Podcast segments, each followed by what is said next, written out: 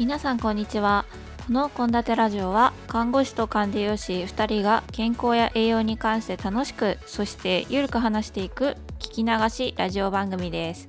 この番組では月ごとに栄養に関するテーマを決め毎週日曜日夜8時に配信。あなたのハッピーなダイエットを応援しています。さてケイタさんこんにちは。こんにちは。あの最近私がハマっていることをちょっとお話ししてもいいですか？あれでしょ。そう。あの1月末ぐらいからずっとあのクラブハウスにドハマりしてしまってもう結構毎日のようにクラブハウスに登場してるんですけどどうですか？ケイタさん。あ俺からでいいその あのねクラブハウスは多分愛ちゃんの方がね早く入ってやってたんじゃないかな。僕やっと1週間経ったぐらいなんですよ、うんうんうんうん。あ、まあ、この放送というかまあね撮あれ録音してるのがちょっと前ですけどあの1週間やってみての感想は、まあなんかあの SNS の流れそのツイッターの流れの人となんだ結局絡んでることが多いですね、看護師仲間というか。でもちろんあの愛ちゃんともつながってるんでその愛ちゃんたちがあの入ってる例えば管理栄養士とかビーガンのあの関係で飲食やってる方の仲間のルーム入って聞いたりとか、まあ、一応そんな感じで楽しんでいますね。最近だとあの COVID の、えー、とワクチンに関する、えーあとちゃんと正しい科学的な情報を伝えていきましょうっていう、えーうんうんうん。なんだっけ？コビナビですかねうん、あのーが立ち上がったんでそれを、えーちゃんとそれを伝えていくっていうラジオもラジオというかこあのーうんうん。ルームもやってたんでそれ聞いたりして、まあ、情報の質がどうかなっていう場面は確かに多々あるんですけど、うん確かに。でもあのー同じ志だったり、同じなんだろうな話をしたい人たちが集まって、うんうんうんうん。こう情熱的なね話が繰り広げられているルームにいる分にはすごい楽しいし、うん時々こう招き入れてもらって自分が喋ったりする、うんうん。うんうんうんその時のあったかさっていううんわかかる。は楽しいうんうんうんうんうん。かなと。思って、うん、その辺は愛ちゃんは特に感じてるんじゃないかないやー本当にあの私基本的にあの行くルームって言ったらビーガンのルームとか行くんですけどなんか私の感覚的にあの SDGs とかサステナブルとかあの環境に関するルームを開いてる方って結構いるなって思っていてまあそうですねでも基本的にはビーガンのルームでなんかいろんな方と、まあ、もちろんビーガンじゃない方も参加してるんですけど、まあ、そういう本当にいろんな方と、まあ、ビーガンってどういうこととかなんか基本的なところをお話しする機会がすごく多いのでなんか私自身も勉強になるんですよね。なんかどんなところを皆さんは不安だと思っているのかとか、まあ、なんか本当に入るたびに勉強になるしやっぱ皆さんあったかくて本当に。なんでも全然毎日楽しんでますね。もう本当に。なんかあの耳で聞くって耳だけで聞くコンテンツって、まあ、ラジオのアプリいっぱいあったけど、まあ、んまりみんなの生活に馴染んでないじゃん。まだまだ。動画 YouTube とかがメインででオンライン研修とかやっぱり目で見てで喋るみたいに。だそこのベースがあって来たアプリだと思うからなんかそのクラブハウスで耳で聞いているっていうことにみんなが慣れてくると多分今後今後ラジオアプリとかが流行ってくるまたクラブハウスでベースができてくるから例えば僕らのねラジオ聞いてくれる人が増えたりとかそこはうまくなんか利用してきたらなっていうのとあの一番言いたいのはあの招待制っていうちょっと新しいタイプの SNS じゃないですか。あの招待制って何がいいかって僕ツイッターでもつぶやいてるんですけど自分が招待したい人しかしないんです。自分とがこの人をを招き入れたいとかこの人に喋ってほしい喋りたいっていう人を入れるでしょ。うそうすると自然とあったかい人しか集まらないんですよ。あんまりネガティブなことばっかりツイッターで発信してる人は招かれないんです。よそれが他の SNS と違うところでそのクラブハウスの、まあ、最初に始めた人たちのフォロワーが増えるのは当たり前じゃないですか。最初に構築していく人たちなんで。そのいう人気がある人たちがあったかい SNS って今後あの、まあ、どう変化していくか分かんないけどしばらくはいい SNS としてちゃんと機能してくれるから今のうちいいアプリであるうちにちゃんとラジオに流すっていうんうんううん。仕組みを僕らは作らなきゃいけないなっていうのが今のところの感想。確かに、あー確かに。本当にその通りですよね。あの招待制だからその招待してきくれた人を探れるからなんかその人のメンツを汚さないためにも結構発言気をつけてなんか喋るようになりましたねなんかそこが今までの SNS とは違うところでめちゃくちゃなんかあこれいいところやなって普通に思ってます。そうそう。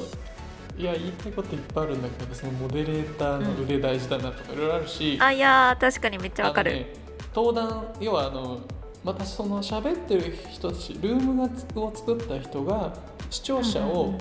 まあ、この人にも喋った喋ってほしいとか喋りたい人手挙げた人を、まあ、要はままたさらにルームに招き入れて、まあ喋らせてもいいよっていうゾーンに入れて初めて喋れるじゃないですか。確かにうんうんそれってそこに登壇者としての信頼がないと上げてもらえないしあー手挙げても無視されるってことが今後増えるんですよ。えー、そうすると喋る人がふちゃ喋れる人喋ってもいいよって思われてる人がちゃんと固定化されてくるんで人気者だけではなくあの芸能人とかみたいなそういう有名な人だけではなくてちゃんとクラブハウスの中での有名な人とか喋ったら僕なんだろうな聞いてほしい人とか聞きたい人ってちゃんと固定化されてくるはずなんでそこに入り込めるかどうかみたいなのがクラブハウスのちょっと今後のポイントかなと思ったりしてます。確かに確かに、うん。それはありますねちょっとまあ悪口ではないんだけど。まあまあまあまあ。もうもう聞いててすぐ分かったあのあこれ信頼を落としたらもう二度と呼ばれないやつだな。いやー怖いですよね。難しい。しゃべ簡単に喋れるからしル確かに。ーム自分で簡単に作れるからいいけどうんうん。そのルームに人が入ってこなくなるってことも分かるしうんうんうんうん。あのもう本当にねだすぐねあの差が出てくるはず。人によって。いやー確かに、うん。それはありますねでなんで名前変えられないじゃんこれ。あそうですよね。名前。そうだそうだ。名前はそう1回しか変えられない。だから、うんうんうん。名前を変えて信頼を取り直すっていうこともできないんですよ。いやーめっちゃそうだ。だからそれがあのうまくアプリ作った側の意図だなと思って面白いなと思って。いやー本当に作った人すごいすごい。本当に。いやだからそのそろそろあのクラブハウス入ってない人に対してなんかこうちょっとハラスメントというかあなんかクラブハウスまだ入ってないのみたいなことを言う人って絶対出てくると思うんですよ。なんだろうな。なんかそれってまた違うじゃないですか。あねえクラクラハラみたいな。うんうん。クラハラですよ。絶対ねえ。もうもうすでにありそう、その言も葉うくもうクラハラですよそれはもう、えー だって「鬼滅の刃」の映画見てないのそっかそっか。いやそうですよそうですよ。ねその通りですよ本当に。あクラハラね、あ最高それ。いやこれは絶対なんかニュースとかになるやつですよ。俺はクラブハウス招待されてない時からクラブハウスのことつぶやいて やってないけどクラブハウスのこと、うんうん。うんうんうん。全然平気だけどってずっと強がってたあとなんか普通に同じルームに有名人がいるっていうのがなんかすごいなって私個人的にめっちゃ思うんですよね。うんうんうん、それはそれでまず面白い。うん、あのなんかねその有名人としての質問もちろんあるけどさ。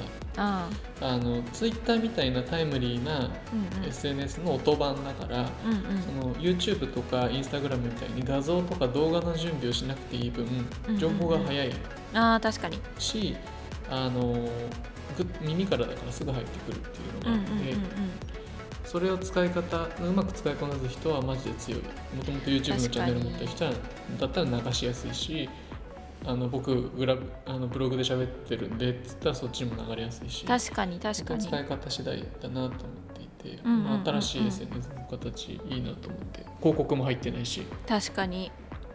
うん、それめっちゃいいな、なんで私たちもこういつかいつかというかなんかいつなんかそのダイエット系のルームを私たちで開いてそうですね。なんか生の声をもっと聞きたいなっていうふうに思ってます、ぜひぜひ。はい。ね開きましょねえ。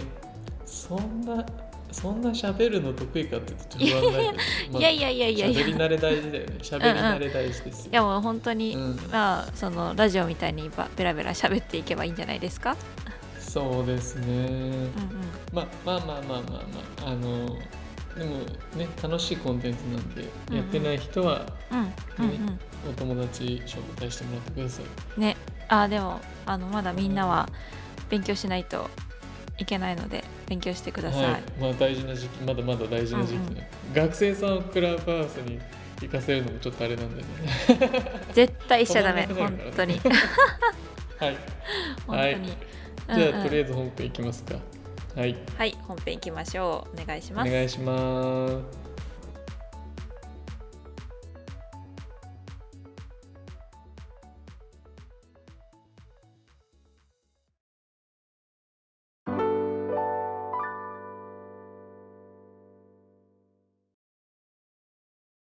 さて先週までは看護師の国家試験対策ということで2週にわたって啓太さんにお話ししていただきました。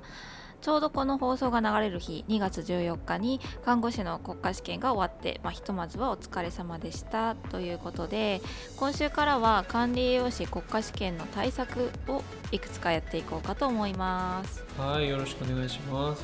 それでは、まあ、どこを出そうか迷っていたんですがとりあえず今週は基本的な栄養学あたりほんで来週は臨床栄養学あたりをやっていこうかなと思っていますはいはい、えー今週は栄養学もろもろ。来週は看護師さんにも馴染みの深いところになりそうですね。はい。他にも統計とか、まあ、公衆栄養公衆衛生ですね。などなどあるんですが、まあ、ひとまずこのラジオの意味として栄養学の基本を取り上げていきます。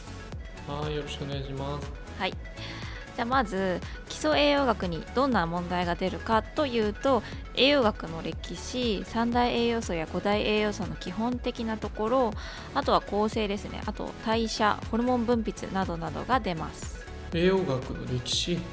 えー、そんなとこも出るんだね。はい、まあ、ここは暗記すれば解けるということと、まあ、これまでこのラジオで結構各栄養素の細かな部分を解説してきたのでまあちょっと一味違うところを解説していきますそれは窒素のお話です。窒素。えーっとそれはタンパク質が関わるっていうことかな？はい。まさにその通りでこれは今まで取り上げなかった分大切大切なのでお話ししていきます。おおなるほど。はいよろしくお願いします。はい。あのこの窒素の計算をする上で大切なのが窒素水筒のお話あつまり食事からタンパク質を取り込んで体内で代謝されて窒素となって外体の外へどれだけ出ていくかを計算するということですね。ああなるほど。それって、えっと、一つの指標になるよね。体のタンパク質がもし失われていたら大変だし。はい。あの実際その窒素水筒がプラマイゼロなのが一般的な人と言われてます。ほんで窒素水筒がプラスあの体の中にどんどん入っていくっていう人ですね。は成長期の人や妊娠期スポーツしている人などで体に体タンパク質を多く蓄積させている状態です。そして、えー窒素水筒がマイナスな人は取り入れるタンパク質よりも外に出ていくタンパク質の方が多い状態なので飢餓状態の人や手術前後あるいは疾患がある方の状態ですね、まあ、こんな感じで判断できます。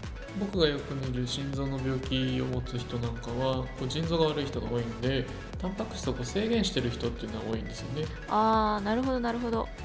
あーそうなんですね。あちなみに食事から取り入れるタンパク質は全てエネルギーとして使われなくて、まあこれなぜかっていうとタンパク質を構成しているアミノ酸を構成しているパーツの窒素が尿中に尿素として排泄されるためです。ああなるほどね、まあ、窒素っていうのは使われずに尿中に排泄されるっていうことだね。はいそうなんです、まあ、これもあの過去問に出ているので見直してみてくださいね。ではこの窒素あたりの問題を出してみますね。はい行きましょう。ダタン。これは丸×問題なので一緒に考えていきましょう、えー、タンパク質アミノ酸の体内代謝に関する記述です正しいのはどれでしょうということで、え、1番。タンパク質摂取量の増加によって体タンパク質の合成は減少する。2番。タンパク質摂取量の増加によって尿素合成は減少する。3番。タンパク質摂取量の増加によってビタミン B6 の必要量は減少する。4番。タンパク質の摂取不足によって窒素水筒は正になる。5番。タンパク質の摂取不足によって血中ラピッドターンオーバープロテイン RTP 値は低下する。えー、となるほど、えー、タンパク質の摂取量によって起こる体の変化を理解しておく問題ということですね。はい。なのでまず1番から見ていきましょうか。このタンパク質摂取量の増加によって体タンパク質の合成は減少するこれどうでしょうか？えーとちょっと待って。えっ、ー、とタンパク質を摂取しているのに体タンパク質の合成が減るっていうのはちょっと意味がわからないかも。なので材料がたくさんあるのに何も完成品がないってことだからこれは×ですかね。正解です。あのもちろんその一定量で頭打ちになるんですが啓太さんの言う通りで一定のレベルまで摂取すれば体タンパク質の合成は更新します。じゃあ次タンパク質摂取量の増加によって尿素合成は減少する。これはどうでしょう？えー、これはさっきの話でいくとタンパク質を摂取するとその構成成分である窒素から尿素が合成されるので×正解です。これイージーすぎますかね？まあいいや。次。タンパク質摂取量の増加によってビタミン B6 の必要量は減少す減少する。これどうでしょう？えっ、ー、とねこれ全然忘れちゃうんですけど、まあ、B6 に関しては僕ビタミンの回で結構話したと思うんですけど、まあ、タンパク質の代謝をすると B6 ビタミン B6 が必要になるんですよね。なのでこれも×ですね。おお確かに。これは愚問でした。その通りであのビタミン B6 は食事中のタンパク質から体タンパク質を合成する際に必要になる栄養素なので×です。なるほどなるほど。じゃあ次タンパク質の摂取不足によって窒素水筒は正になる。これはどうでしょう？これも×ですね。あの摂取不足になると体のタンパク質合成も難しくなるんで、まむしろ失われてしまうんじゃないですかね。だから窒素水筒はマイナスになるので×ということで。正解です。なのでつまり最後のタンパク質の摂取不足によって血中ラピッドターンオーバープロテイン RTP 値は低下する。これが正解です。この血中ラピッドターンオーバープロテインのなんか噛まずに言えたのすごいなと思うんですけど僕らが使う表現じゃないんですよねあんまり。なんで調べさせてもらうと、まあ、要は半減期っていう失われるまでの期間の短いタンパク質のことなんですよね。でこう栄養状態などの評価に使われたりする、まあ、トランスサイレチンとかっていうのがプレアルブミンだったかなっていうのはそういうのがそれのことかなと思いますね。うんなるほどなるほど。なんかこの看護師さんと管理栄養士さんでこう使う言葉が何て言うんですか？表現が変わるっていうのはすごく興味深いなって思いますね。まあいいえーと、じゃあ次ですね。あの窒素のお話はここまでにして次に応用栄養学についてお話ししていきます。はい。そもそもその基礎栄養学と応用栄養学の違いもうそろそろ教えてほしいんですけどね。あそうですね、えーと、基礎栄養学は本当にあの3大栄養素ないしは5大栄養素の基本的な部分のお話だったんですがあの応用なので例えばライフステージに合った栄養素の働きや運動ストレスなどあの特殊な環境での栄養素やあの体の変化が応用栄養学にあたります。なるほどね。なんか看護に少し近づいてる風ですね、うんうん。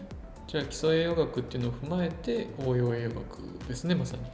うんそうなんですでこの応用栄養学のライフステージで品質というかもうマストで知っていてほしいのは妊娠期とか幼児期あの高齢者の栄養面についてあとは運動ストレスあたりは覚えておきましょう。ああなるほど。そっか。